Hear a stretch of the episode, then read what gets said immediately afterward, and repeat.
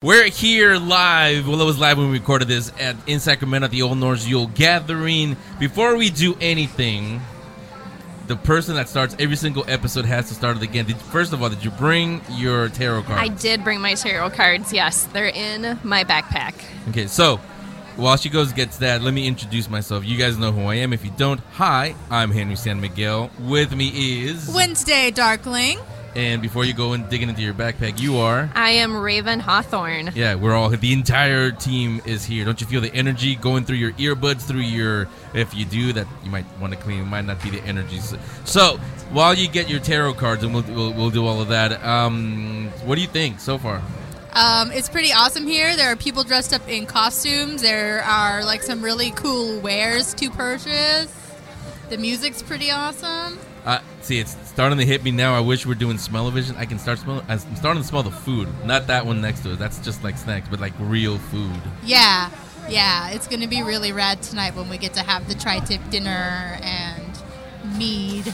Yeah, I'm. I don't know if they come in pints, but if they do, I gotta. I'm gonna because I've never had meat. I, we talked about it in one of the episodes. We never had it, so if I really, really like it, I'm gonna have to do like Thor, throw on the ground another. Yes. And see how many we can get. So here we go, paranormal perception. You guys are going to hear for the rest of the. I, I, will say for the rest of the month, you'll probably get a lot of interviews that we're going to record here. We're going to talk to some of the guests. You can probably hear the music behind this. You'll where's the cameras? The cameras are there. You'll be able to see us on Vimeo.com/slash Paranormal Perception. And uh, I think you're there, but in case you somehow found us, or you're in somebody's car, somebody's room, somebody's life, and you're like, they're listening to this cool paranormal podcast this is where you can find it. TheGeekSpeakShow.com slash, a lot of slashing, paranormal perception. Everything is on there. Follow us on social media. We're what are we on that? We are uh, Paranormal Perception. That's easy to remember. On Instagram. On Twitter at Para Percept Show. They wouldn't let me do the whole thing, so I gotta have to get clever with it. Para Percept Show. I think it's clever. You may, you may not, but that's where you find it. So let's get ready uh, who should we talk to first? Uh, why don't we talk to uh, Michael Gorman? He gave a really interesting talk today. Yeah, I could only like half hear it, so let's put him in our microphone so all of you who aren't here can hear what he has to talk about. You ready? I'm ready. Okay, so uh, well, we're gonna go in like like a movie in reverse order. When okay. you're hearing this, we're gonna go in a time machine. We're gonna go back in time, and what you what the thing, the first thing you heard in the episode was actually recorded right after this. See? Messing with your mind already. We're in your mind. Mind blown. We will be right back. Paranormal perception is a full bodied apparition summoned by 22 Creations Multimedia LLC.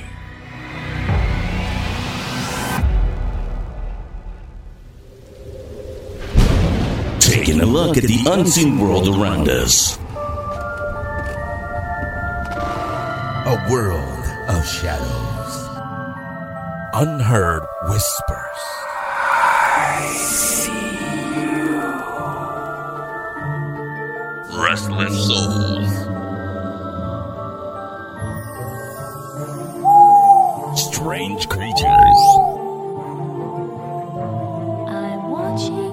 We'll explore these topics and more. Not for answers. It is called the unknown for a reason. Come and find me. By the end of this episode, you'll have a new perception on the paranormal. I'm watching Paranormal Perception with Henry San Miguel, Wednesday Darkling, and Raven Hawthorne. All right, so we promised you Michael R. Gorman, and here he is. Michael, how you doing?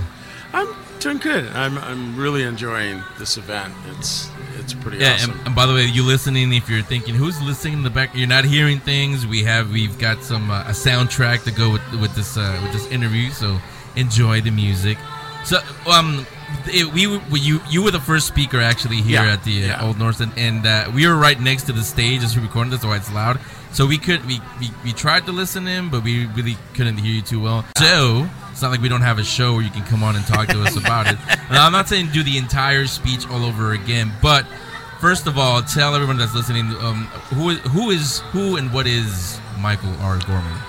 Ah, jeez. You know that. Can we start with an easier question? One the, I was telling somebody that the guy who introduced me, um, he said, "Well, how should I introduce you?" I said, "You know, the older you get, the harder it is to have a resume. You know, when you're young, you pad your resume with Yeah. everything you can possibly think of.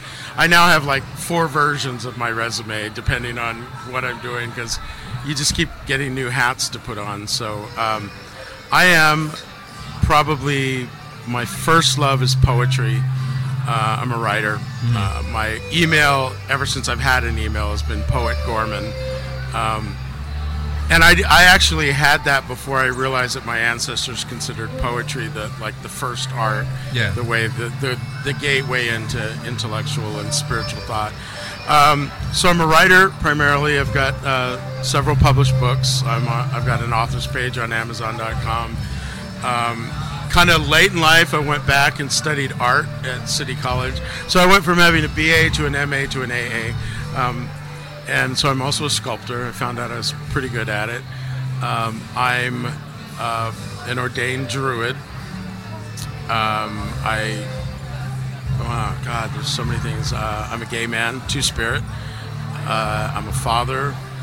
I'm a, a former teacher. Well, I've always been a teacher, uh, but I used to teach high school and then college.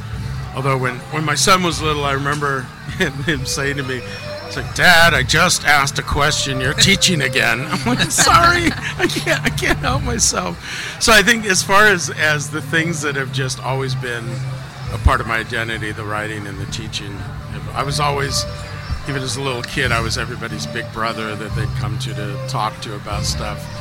And um, sometimes that's a blessing and sometimes it's a curse. You know, when people ask me, so when did you decide to be a writer? I'm like, I don't understand the question. I mean, you can decide this stuff. It's like I just was, you know, it's, it's who I am. Well, I mean, from what you're saying, it sounds. I had one of those. I had a. I had a. Not you, but I had a. I had a Michael Gorman. Uh, you sound like you're somebody. You're everybody's favorite teacher, the cool teacher that everybody goes to. Except the administrators. They not they didn't like me so much. You know, the thing was, my students learned, but I never did anything in a conventional way. I used the Socratic method. I figured I'm not teaching them factoids. I'm teaching them how to be learners. Yeah. So I did a lot of questioning, which um, drove the advanced students nuts because they were used to playing the game. You tell us something, we memorize it, we put it back on a test, we get a good grade. But I was about exploring and finding their own paths and asking questions and challenging. So my classroom was never calm, it was never quiet. Um, I had this one administrator who said I was a bad teacher because the kids liked me so much. I mean, I would have I would have kids cut for senior day, come back for my creative writing class, and then go cut again. Um, but uh, he told everybody I was a bad teacher because I had to be because students liked me. And then he observed me once when I applied for a mentor teacher position. And from then on, he told everybody I was a brilliant teacher and never came near my classroom because he just did not understand any of what was going on in there. So, uh, yeah, I, I, I love teaching. I, I started a creative writing class and it ended up that's all I could teach all day because so many kids signed up for it. It was like five sections of 40 students apiece in each section. So I was always running around with a million papers under my arm and cursing the math teachers with their little Scantron things they run through the machine. I'm like, damn it, I spend hours grading papers and you have a Scantron. Hate you all. Yeah, I, I mean, you know, we, we laugh at it, but seriously, I'm not that old, I'm not that young either. But I can tell you, a lot of people that I that I talk to, that, uh, my own kids included, they the their favorite teachers, the cool teachers, those are the ones that really do make an impact and really do shape who they end up being later Yeah. on in life. Well, I had, I had a former student of mine. Uh, she was actually my TA when my son was little, and probably shouldn't say this on air, but sometimes I was pretty much married, single father. But there were times when I took him to school with me, and he'd be in my creative writing class, which was great for him. He was very bright and very language oriented from the get go. Um, but this TA would cut all our other classes and take care of my son when he was there with me, and so she was kind of special. And um, there were some interesting experiences we had as as teacher student things that that I did that really upset her, and then as an adult apologizing for them, she said I had a real impact. Anyway, she contacted me years later, and uh, said, "Are you the Michael Gorman who taught English at Tokay High School in Lodi?" I said, "I said this is Kelly. I don't know." I'm like, "Kelly, oh my God, it's so cool." She said, "Well, I have children of my own now." I was like, "Thanks, I feel old." and she said, "But when you meet them, they're going to be pretty much blown away because you're a legend in our family. You're one of you're part of the folklore that we tell about why adults should apologize to kids and Yeah. you know why mommy treats you with more respect than other adults do. So it's serious. And when I met her kids, they were all like wide-eyed. It's like it's him. It's the guy out of the myths. It was pretty funny. See, let me let me. I've been through that, so let me ask you that. For you, how does it feel when somebody calls you a legend? Because yeah, on on my end, you know, I've been doing radio for like over three decades, and when I go back and visit the radio stations I was at, that's what they say, a legend, and that's I think I've been doing this too long. It's time for me to retire. I mean, how, how do you how do you see it when You know, it's- you a legend? I've recently gone through um, what the Wiccans would call my, my second Saturn returns. You know, the the one at 30 was my coming out, losing my family, getting kicked out of the church. It was a nightmare, horrible transition, but gave me a whole new life that I would not trade for anything. Well, I've gone through a similar thing entering my elderhood. And when I started going through this transition, if somebody would say something like legend or elder, I'd get really upset. And I'm like, I am not an elder. I'm not an old guy.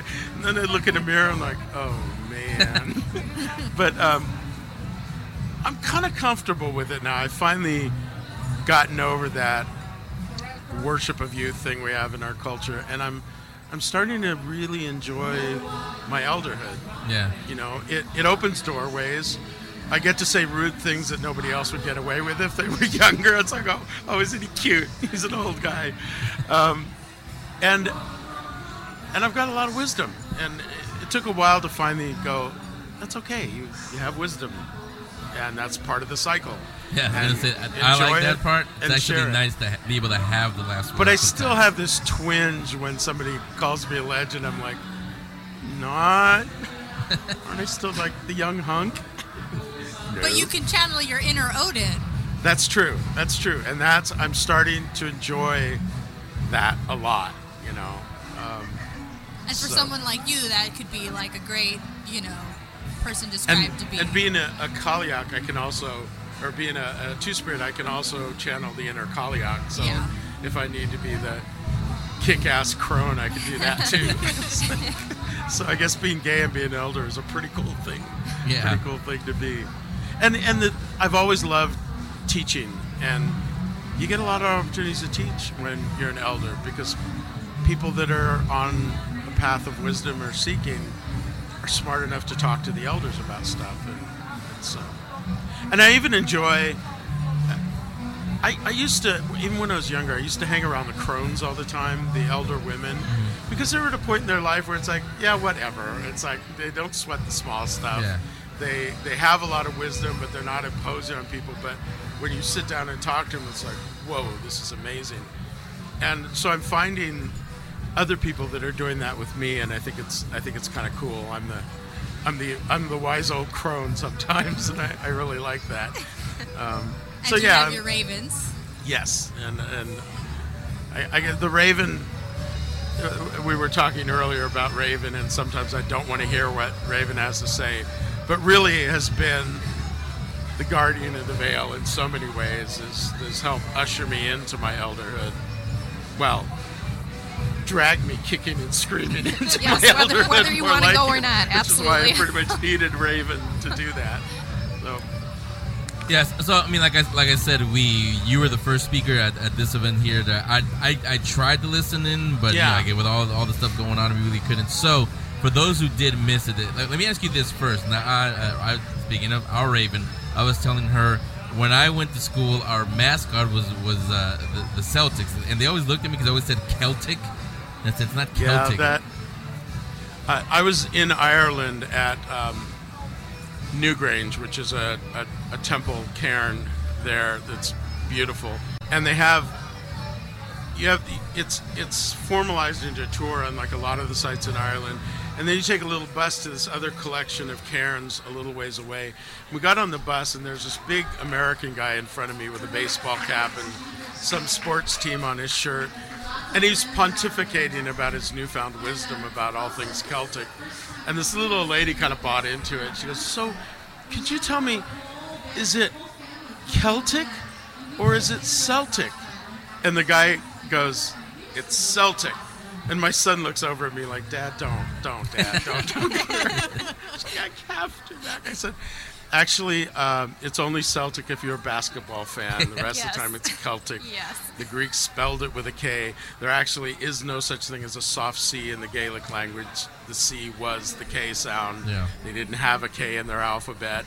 And you know, and then I could have, you know, it comes from Keltoi, which meant the hidden ones. I get this whole little mini lecture behind the guy, and you could see his shoulders just kind of tensing up, and I'm like, I don't think he's a very open audience to this.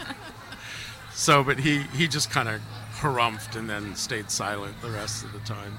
The more you know. Yeah, I know, I know. It's like, and my son is just sitting next to me, shaking his head. It's like, sorry, Mac. I know I'm a pathological teacher, but I can't, can't help myself. Can't take you anywhere. Yeah, I know exactly. But, which is good though, I mean, because th- we laugh, but that's that's the problem with that is uh, that's all people seem to know. That number one, it's the Boston Celtics, which is not as you just explained. Right. That's all. That's all they their their knowledge of that just stops right there. And I actually want to go to South Boston to the Irish community and say, you guys, what the heck? Did you just not even remember anything about your ancestors? Why are you calling what have it you Celtic? done?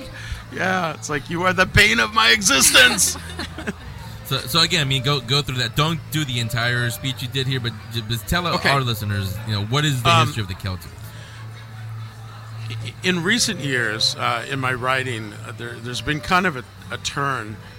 Uh, did a lot of journalism in the past. Uh, I- I've always done poetry. Did some short story writing. I was just kind of trying to find my my focus.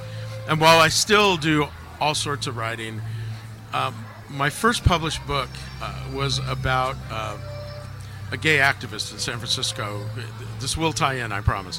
It was a gay activist in San Francisco who is being um, forgotten in the history books because sadly, traditionally in the gay community, the very effeminate gay men, there was prejudice against them by other gay men. And because professionally he was a drag queen, um, he was being sort of left out because people were kind of embarrassed. Forgetting, of course, that the entire Stonewall riots were started by a bunch of drag queens. You know, Yeah. our, our history is. And the things that he did, running for political office as an openly gay man for the first like ten years before Harvey Milk, and I went to interview him for an article for a, a newspaper I was writing for, and uh, he saw the article, really liked it, and asked if I was writing his biography, and I'm like, yes. And part of it was because his life was so fascinating. Um, he was a storyteller too, so I could tell his story in story form, which is how I tell history and just that out of defiance, like this guy needs his place back in history. Um, the book got published. I won a National Lambda Literary Award for it. Um, suddenly, no uh, gay history book was written that did not include him anymore. You look up the Wikipedia page. For the longest time, the bibliography was Gorman, Gorman, Gorman, Gorman, Gorman, I was the only one who wrote about him. Now there's more people that write about him. There's now a street named after him in San Francisco. He's got a plaque on Castro Street. I basically was able to give this guy back his place in history while he was still alive, and and it changed something in me. I, I got this passion for telling the stories out of history that have been left out of the history books because of who writes the history books, and so I I mean p- fiction always makes way more money, but I just there's so many stories out of history and being a minority in so many ways because uh, I'm a druid, I'm a pagan, I'm a gay man. You know, our stories are very often not told. And when I, so then the, the next big search for me historically was looking into my Celtic ancestors. And when I started reading about the real history, I'm like, oh my God. I mean, I've bought in like everybody else that European history was Greece and Rome and, and then a bunch of barbarians up there. And I started finding out that my ancestors, you know, invented the smelting of iron that changed the name, and invented the safety pin, introduced pa- pants to Europe, and women wore them from the beginning. They uh, they had trading routes that the Roman roads were built over. They taught the Romans how to make the broadsword. They were this amazing technological culture that is not even mentioned in our history books. And it was like another story I, I had to tell, and it was of my own ancestors. I also remember um, a really important moment for me. Uh, you know, I was raised pre-Vatican II Mass and Latin bones of the Saints Irish Catholic in a military police patriarchal competitive sports crazy family. I went to the school founded by the first American Saint Elizabeth Ann Seton. It was hardcore Catholic, and so I I was I grew up feeling a lot of shame about who I was inside, um, and of course I was hidden and closeted out of out of fear of my family. Um, so I, I went through a lot of struggle uh, as an adult when I finally accepted who I was. Then I started reading about my Celtic ancestors and the Druids. One of their jobs in the culture, they did all the intellectual jobs in the culture, but one of their designated jobs is when you saw duality, like male, female, light, darkness. You know, our culture, which is rooted in Greece and Rome, sets them against each other, this side versus that side, and you pick the right side and fight the other side. Well, the Druids, I, they're they were very holistic and thought in terms of things that went together and weaving. So one of their designated jobs was to stand, intellectually speaking, metaphorically, in the center of any duality, understand both sides, figure out how they go together into whole, and then teach the people how the dualities go together in whole. So male, female being two sides of, of one thing, light, darkness being two sides of one thing. So one of the nicknames of the Druids was the walkers between the worlds. And so in ancient times, if a kid showed signs of being gay, the, the family was excited, like, oh, it's one of the sacred ones, born a walker between the worlds. And so you sent him off to study under the Druids. And I'm reading this going, excuse me, what? I'm not only not bad, I'm special, damn it! And nobody told me, and it's in my own heritage. I gotta write this story. So, yeah, there was some enlight, maybe enlightened self-interest in the in the story as well, because the the tribal people around the world, and that includes the Celts and the Nordic people, took their wisdom from nature, and if it existed in nature, it was sacred. End of subject you figured out how to weave it into the whole of your picture of the world, and that included anybody who was dis- different. Whether it was dis- sometimes the what we would call the crazy people were considered sacred because they had a perspective nobody else had, and so you would listen to them. You know, you maybe had to listen metaphorically sometimes, but you still you listen to those people. They had their place in the culture. Everything that existed was sacred, and um, you know and i had never experienced that in my family in my culture in my church to be to feel a part of the community and here was my heritage that had been stolen from me saying you are as sacred a part of the whole community as anybody else. And um, yeah so it was a, it went along with my journey of self-discovery. And then to find that those things that were in my heart actually were played out in a very amazing culture that was sustained for several thousand years dominating Europe. And and yet you go to the Western European history books at the colleges you open it up they don't even mention the Celts the the Nordic people they they mention the Vikings as if that was a people not a profession um, and uh, and they say a little bit about that but they've left these two amazing, great cultures that really defined European culture on a deep level more than Greece and Rome ever did. We got this sort of outer structure from Greece and Rome, but the heart of who we are is reflected in these two groups of people.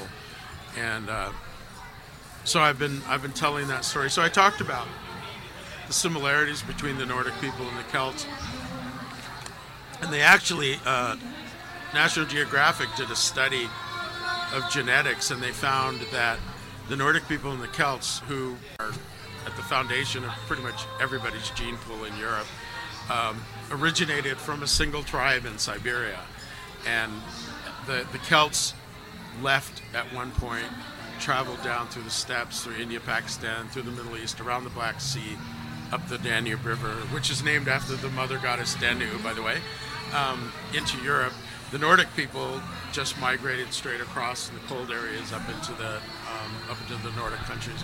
So I, te- I tease my Nordic friends that, like, yeah, we went down where it was warm and kind of mellowed out, and you guys stayed where it's cold and kept your attitude problem. and most of my Nordic friends goes, yeah, that's true, and we're okay with that. so, but you look at it in spite of thousands of years, the foundation because it's in the, in nature not only are we cousins genetically, we are cousins philosophically, spiritually, and you know, slightly different outer reflections of those things. But we're tribal people. We're egalitarian. We share the wealth. We, I mean, democracy. The, the Celts and the and the Nordic people were very democratic, not like pseudo-democratic republic like some countries I Yeah. know of that still fight with that patriarchal structure of Rome and Greece. But so what we know of, of democracy didn't come from any of the mo- monarchies in Europe. It came from the Nordic people, it came from the Celts, and it came from the Native Americans, from the tribal people. Dem- democracy is is almost by definition a tribal frame of mind. And that's why we struggle with it because we still try to live under the paradigm of Greece and Rome, the patriarchy, hierarchy, Sure. money-based, ownership-based, hoarding, you know, non-educational. I mean, the Nor- the Celts and the Nordic and the Native Americans all had universal education, universal health care. That was something that we had for thousands of years till Rome and Greece wanted to keep everything in the top of the pyramid. And uh, so, our culture, a lot of our current struggles, politically and socially, are about that struggle between the hierarchy, patriarchy, and our heart roots in the tribal people. And I'm putting my money on the tribal people because literally the beliefs we have as, as Celts, as Nordic people, as Native Americans, the tribes from Africa, they're rooted in the natural world, so therefore written in our DNA. And England found out when they kept trying to wipe the Celtic ways out of out of Ireland for the 700 years they had them as a colony. They couldn't figure out why it didn't work. It's like because it's natural. It's it's genetically programmed. It's part of our ecosystem. And as much as the Greco-Roman system tries to tell us we can live above our own ecosystem, that's just insanity. So you can't wipe it out. And if we, as people of this tribal consciousness, can first of all stop apologizing for it, reclaim our place as the heart of of culture, and start sharing who we are.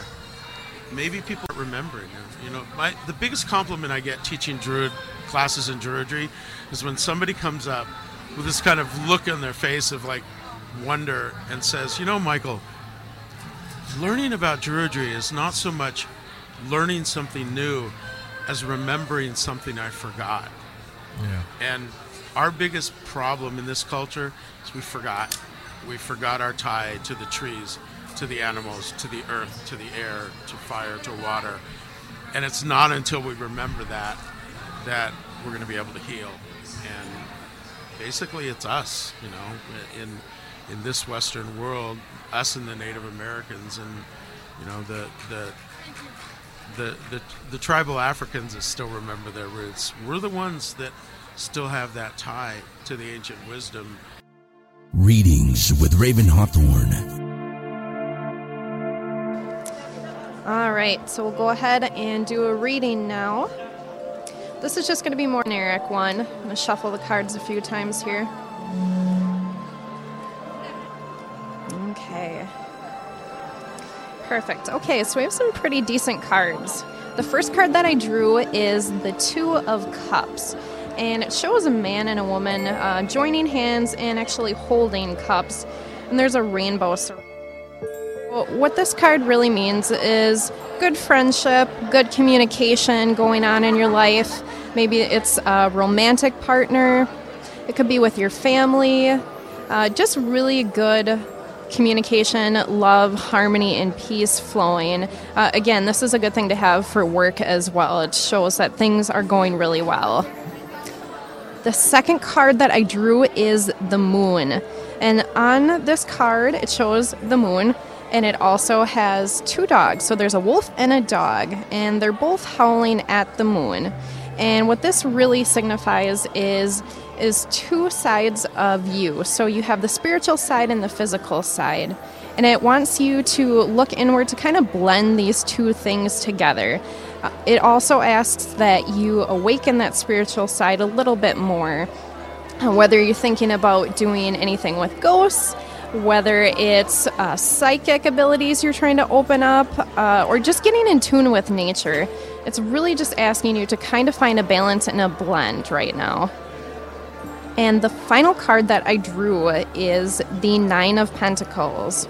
On this card, it shows a woman. Uh, she is looking at over at the garden. There's some roses there, and she's by herself. And she has a falcon on her hand. So, what this is signifying is hard work, uh, things that you've done yourself. So, kind of working solo. And now you're kind of just stepping back and you're looking around and, and you're reaping the rewards. You're reaping the benefit of all the hard work you've put into uh, whatever you're doing. It also uh, talks about you being in tune with nature as well. So just stopping to smell the roses is a really great phrase for this card. So, again, those are just the three general cards that I have for you today. Uh, and that will be it. That's it. That's all I got. That's this week's reading. Follow Raven Hawthorne at Ravens and Ghosts at Ravens underscore and underscore ghosts. What are some ways you think um, people can get back to those roots? I- I'm glad you asked. That's a great question. Um, I was I was doing a radio show through um, the the public access radio thing till I went through my own version of the Irish Troubles and had to leave it behind. I'll probably get back to it, but I called my show the New Tribal the New Tribal Mind, and the intent of it was to take the tribal cultural paradigm, the Nordic, the Celtic, and by extension, the African, Australian, um, Native American tribes, and explore the paradigm, not the way they live, but their cultural foundational beliefs that were not linear, they were cyclical, they were not hierarchical, they were egalitarian, they were not dualistic, but they were holistic. Um, they they were not misogynist. They uh, they they were not homophobic. They were they believed in diversity because diversity genetically, biologically, is a symbol of health. Um, exploring all that with people, and what ended up happening was something that I didn't expect. I started meeting all these people that are so frustrated which, with what's going on in our national politics and in some ways our state politics. This patriarchal mm, straight white male dominated thing that is often at distance, doesn't understand our problems, and doesn't respond to the things that we need. Like we need health care. I need grandma to be able to go to a doctor, you know. We need universal education. We need our children. We need our sons and daughters not to come out of college so in debt it's going to take them half of their working life to pay off their debt from college. We need these things and you've got these people in the, the ivory tower that just don't get it and i was i was a major street activist for years i mean taking over bridges marching down the street chanting activist until i realized that the people i was working with were just as much into the versus them mentality as the mainstream culture it's like so if we win what happens we just change the names of the people who are us and who are them how is that going to help anything and so I started exploring the deeper stuff. But anyway, back to the radio show. I do this sometimes. I ramble. Squirrel. It's okay, so do we. That's how my brain works.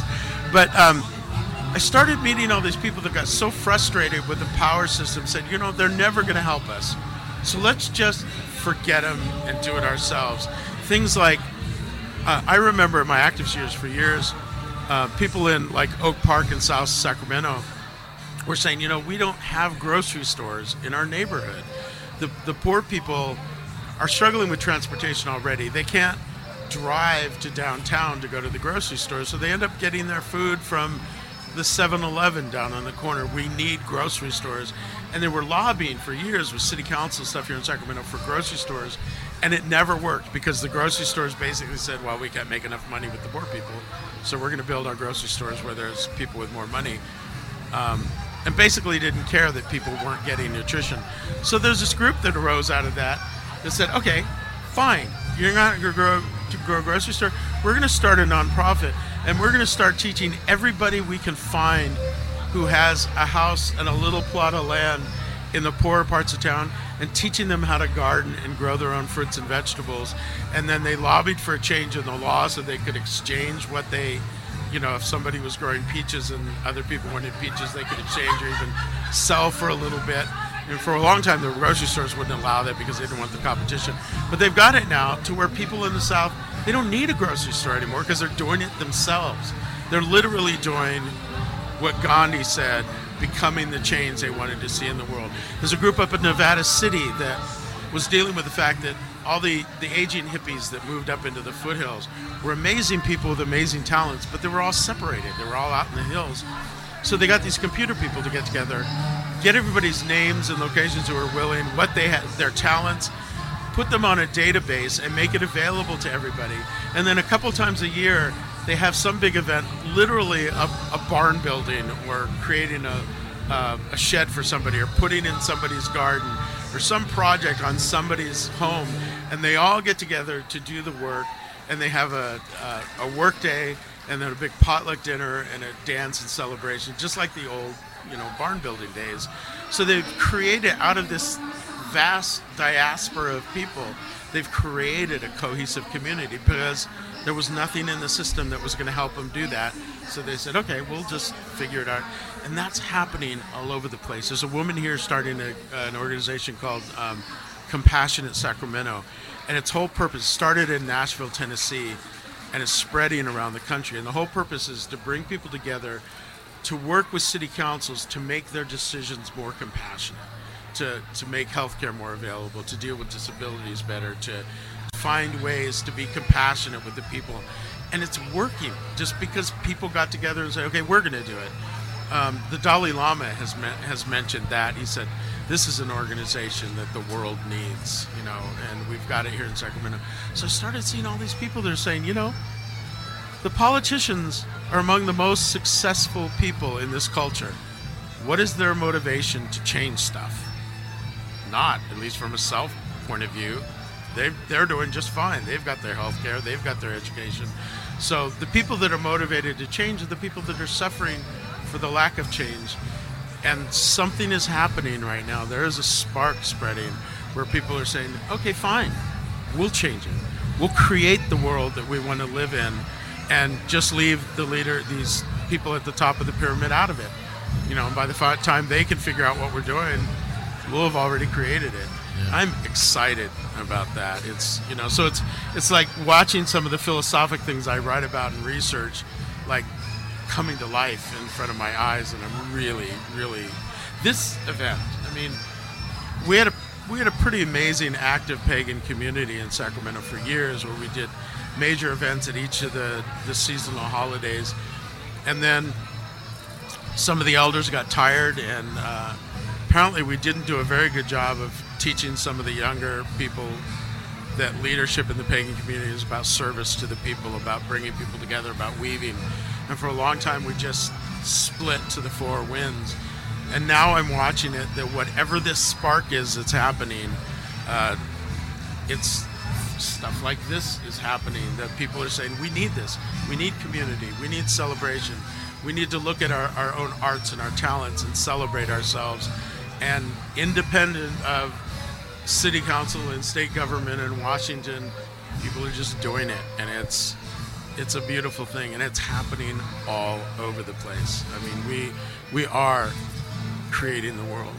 You know, we we druids have this when we face a a philosophic or spiritual conundrum, one of the things two things we do is like to remind ourselves that we're not binary, we're living in a three-dimensional world. If there's a struggle between this and that, look for the third. You know, if you can find the third, at least you're compatible with the fact that you're in a three dimensional world. So there's going to be more than two sides to everything. And the other thing we do is say, what would the trees say? We consider the trees our first teacher, and not necessarily even just in a mystical way, but they are reflections connected to the entire natural ecosystem. It's our ecosystem.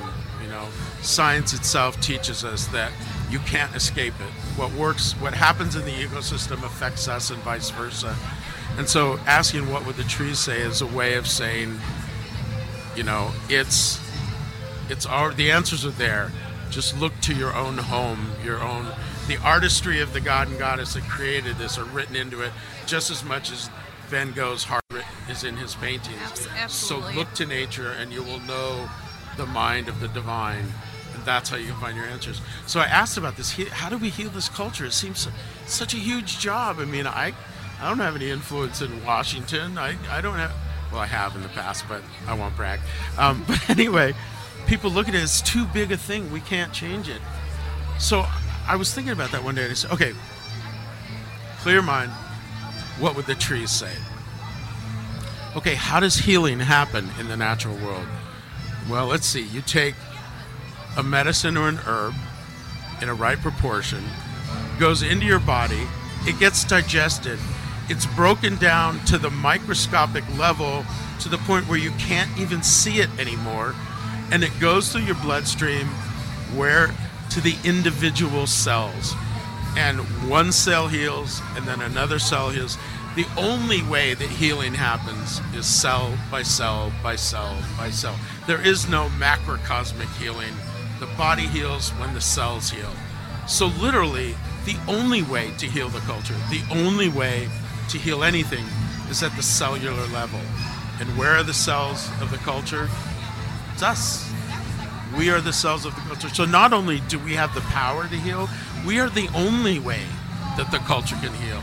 And it has to happen cell by cell by cell. So things like this, where we come together as a community, I'm going to get all choked up because I'm a sensitive homosexual. Um, but this kind of thing is we're getting together and celebrating each other and healing each other and strengthening each other, making the cells healthier. This, this is what heals the culture. No big grandiose operations in Washington, no big infrastructure programs. It's us. We're the cells. And the trees, nature teaches us that's the only way things heal. So I look at that and I'm like, whoa, there's hope. Because like these people are really cool here. And this is a lot of cells that are that are getting it. And this is not the only place that's happening. So we will heal the culture. We will counteract this insanity that's ruining our environment and setting us against each other and and insanely thinking that we can have two sides to everything or that we're all in opposition to each other. That's just wrong doesn't fit the natural world, doesn't fit the way things are. And this is not a big mystical thing. Well, it is a big mystical thing, but it's also scientific. It's it's about cells. It's about how things work, and and we're it. There, there's hope. Now bringing we it are healing the world. bringing it back to the the druid part of it, um, Yeah. I find that really fascinating. I've always been fascinated I'm, by I'm druids. sorry, I can't, can't hear the background. If, if someone is interested in druidry or becoming a druid, where do you suggest that they start? I wanted to try this with my book available on Amazon.com, um, product placement. Um, the problem, the, the problem specifically with Druidry is there was a revival of interest in Druidry. While most of the manuscripts that told a lot about who the Druids were were still untranslated in the Irish libraries, or being translated by the Irish and being ignored by other scholarship. So the initial revival of Druidry was, first of all, it was a good old boys club, like the secret male societies, which is still a problem for me because, oh, Druidry, that's a guy thing, right? Like, no, if you look at the Irish lore, there's way more female druids mentioned in the lore than males, and they were all pretty amazing. Um, it's like, no, they, they, they didn't do that binary, this side versus that side gender thing. In fact, like most tribal people, there were more than two genders because basically there's not only two of anything but um, anyway because of that revival they kind of took what little they knew about the celtic world took some of the ancient sites you know, giving credit for things like Stonehenge to the Druids rather than to the Neolithic people that were there before. But a lot of misunderstanding, and then they overlaid it with bits of Christianity, bits of Egyptian, bits of from all over the world, and kind of fashioned their own form of Druidry, which is not necessarily a bad thing, but but the actual wisdom and the underlying cultural beliefs of the early Celts and the Druids kind of got lost in the shuffle. And it's only been since people are starting to read those previously hidden manuscripts from the Irish libraries that were translated by the by the Irish revolutionaries. By the way, that was the foundation of the Irish Revolution. It was a bunch of books, which makes me happy. Um, so the upshot is there's a lot of misinformation about Druidry. There's everything from people that are really seriously debating the scholarship that we have to what I call the fantasy novel school of Druidry. People come to me and say, "Oh, Druids are so cool! I read like this novel, Right, and there was like this. Druid, and he had this really cool wand, and he did stuff with it, and I want to be a Druid." I'm like, "Oh, please go away! Please go away!" I mean, that can be a doorway into Druidry, like like anything, but so it, it's hard to find um, to find uh, reliable information. You you kind of have to have. so It's kind of like you have to have a foundation to find the reliable stuff, but you have to find the reliable stuff to find a, a foundation. Um, there's not a lot of active Druid training here in Sacramento. I have a, a nonprofit called the Sacramento Grove of the Oak, uh, and I teach Druidry Okay. through that nonprofit. Um, our website is not really good right now. There's a guy that's rebuilding it for us, but if people search uh, Michael R. Gorman on Facebook, um, online, they, they can find me. And uh, I'd be more than happy to answer anybody's questions, talk to them about. And then um, the other thing that I can provide for people is I have a, a bibliography of reliable scholars on the Celtic stuff. Uh, people like Peter Beresford Ellis and Peter Wells and uh, some of the Druids out of OBOD in England. There also, if people want to, there's there's a correspondence class in Druidry through the Order of Bards, Ovates, and Druids out of England, uh, who are the ones that I started my formal training with. Uh, so you can, it, it costs, but you can get the, the training through them. And uh, the guy who wrote it, Philip Carr-Gomm, is my teachers, and he's he's really really dependable. Their, I think their website is druidry.org, and most of the stuff you read on their website is pretty reliable. So, uh, for a start, I would say those two places, Grove of the Oak, OBOD, for for people here locally to find your foundation, and then you can start searching out from there. And I'd be willing to provide that bio, that bibliography to anybody who's who's interested, so they know if they want to start with books, I can give them some some reliable scholars to to read. Yeah, so I was gonna say, see, Or just you- buy me coffee and I'll talk forever about it. Yeah, that works for us. That's that's why we're, we're sitting here. But again, we could go on. We're almost an hour here. We could go on all day. This is what you guys missed. Um, are you going to be at any other events like this where people can see you and hear you? I don't have anything scheduled. I was I was going to speak at PantheaCon, which is a big West Coast, well, now international pagan conference, but I missed the deadline because of um, because of my Saturn returns. Uh, so I'm not going to be speaking there this year, but probably next year. But we are starting to reinstitute through the Grove celebrations at each of the Celtic festivals. So although the our festival celebrations are not all educational. Like I said, I'm a pathological teacher, so I end up teaching wherever I go. Uh, so as as far as a formal sense, that uh, the classes through the Grove, and I I will be if, people want to connect with me on Facebook, and then when we get our when we get our website working well, um, we'll announce that, and I announce events that happen if I'm if I do get more teaching things coming up, which I do periodically. Uh, then I'll announce those so people can come and listen to what I have to say. So Yeah, and, and like always, I'll make it easy for all of you listening. I'll put everything on the show description, the Facebook page, everything will be on there. You guys, and when the new one, the new website goes up, it'll be there also. awesome! so you can find everything. Also, I'll, I'll get it uh, when we're Oh, and you can if you search me as Michael R. Gorman, on Amazon.com, Yeah. you can you can find my books. I was about to say I'll get the Amazon link from you and put it in there also. Cool. So Michael, thank you so much for sending. Oh, this is great! I, whenever we do something like this, I feel like I just scratched the surface. There's it's the problem with being a researcher and a scholar. And the older you get, it's like there's so much stuff in your brain. And friends of mine have say, Michael, you can't give it all in one lecture. You got to focus a little. So yeah, I could talk on forever. that just means you're just gonna have to come back. Okay, I, I gladly. And- And really, with all that knowledge, we could even start the Michael R. Gorman series on paranormal perception. I would be totally cool. I totally cool with that. I, you know, give me coffee. I'll just talk. When I first went to Ireland, my family we were raised very Irish.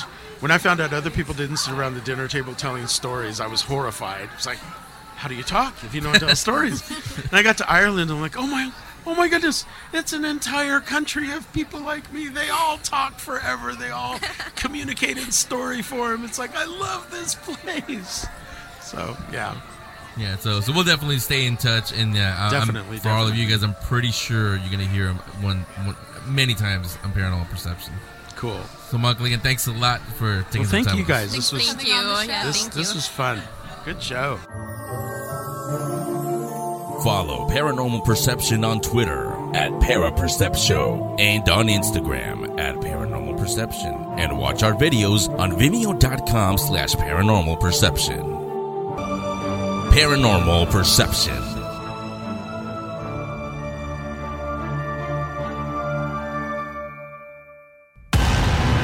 Paranormal Perception was conjured by the audio wizards at 22 Creations Multimedia LLC.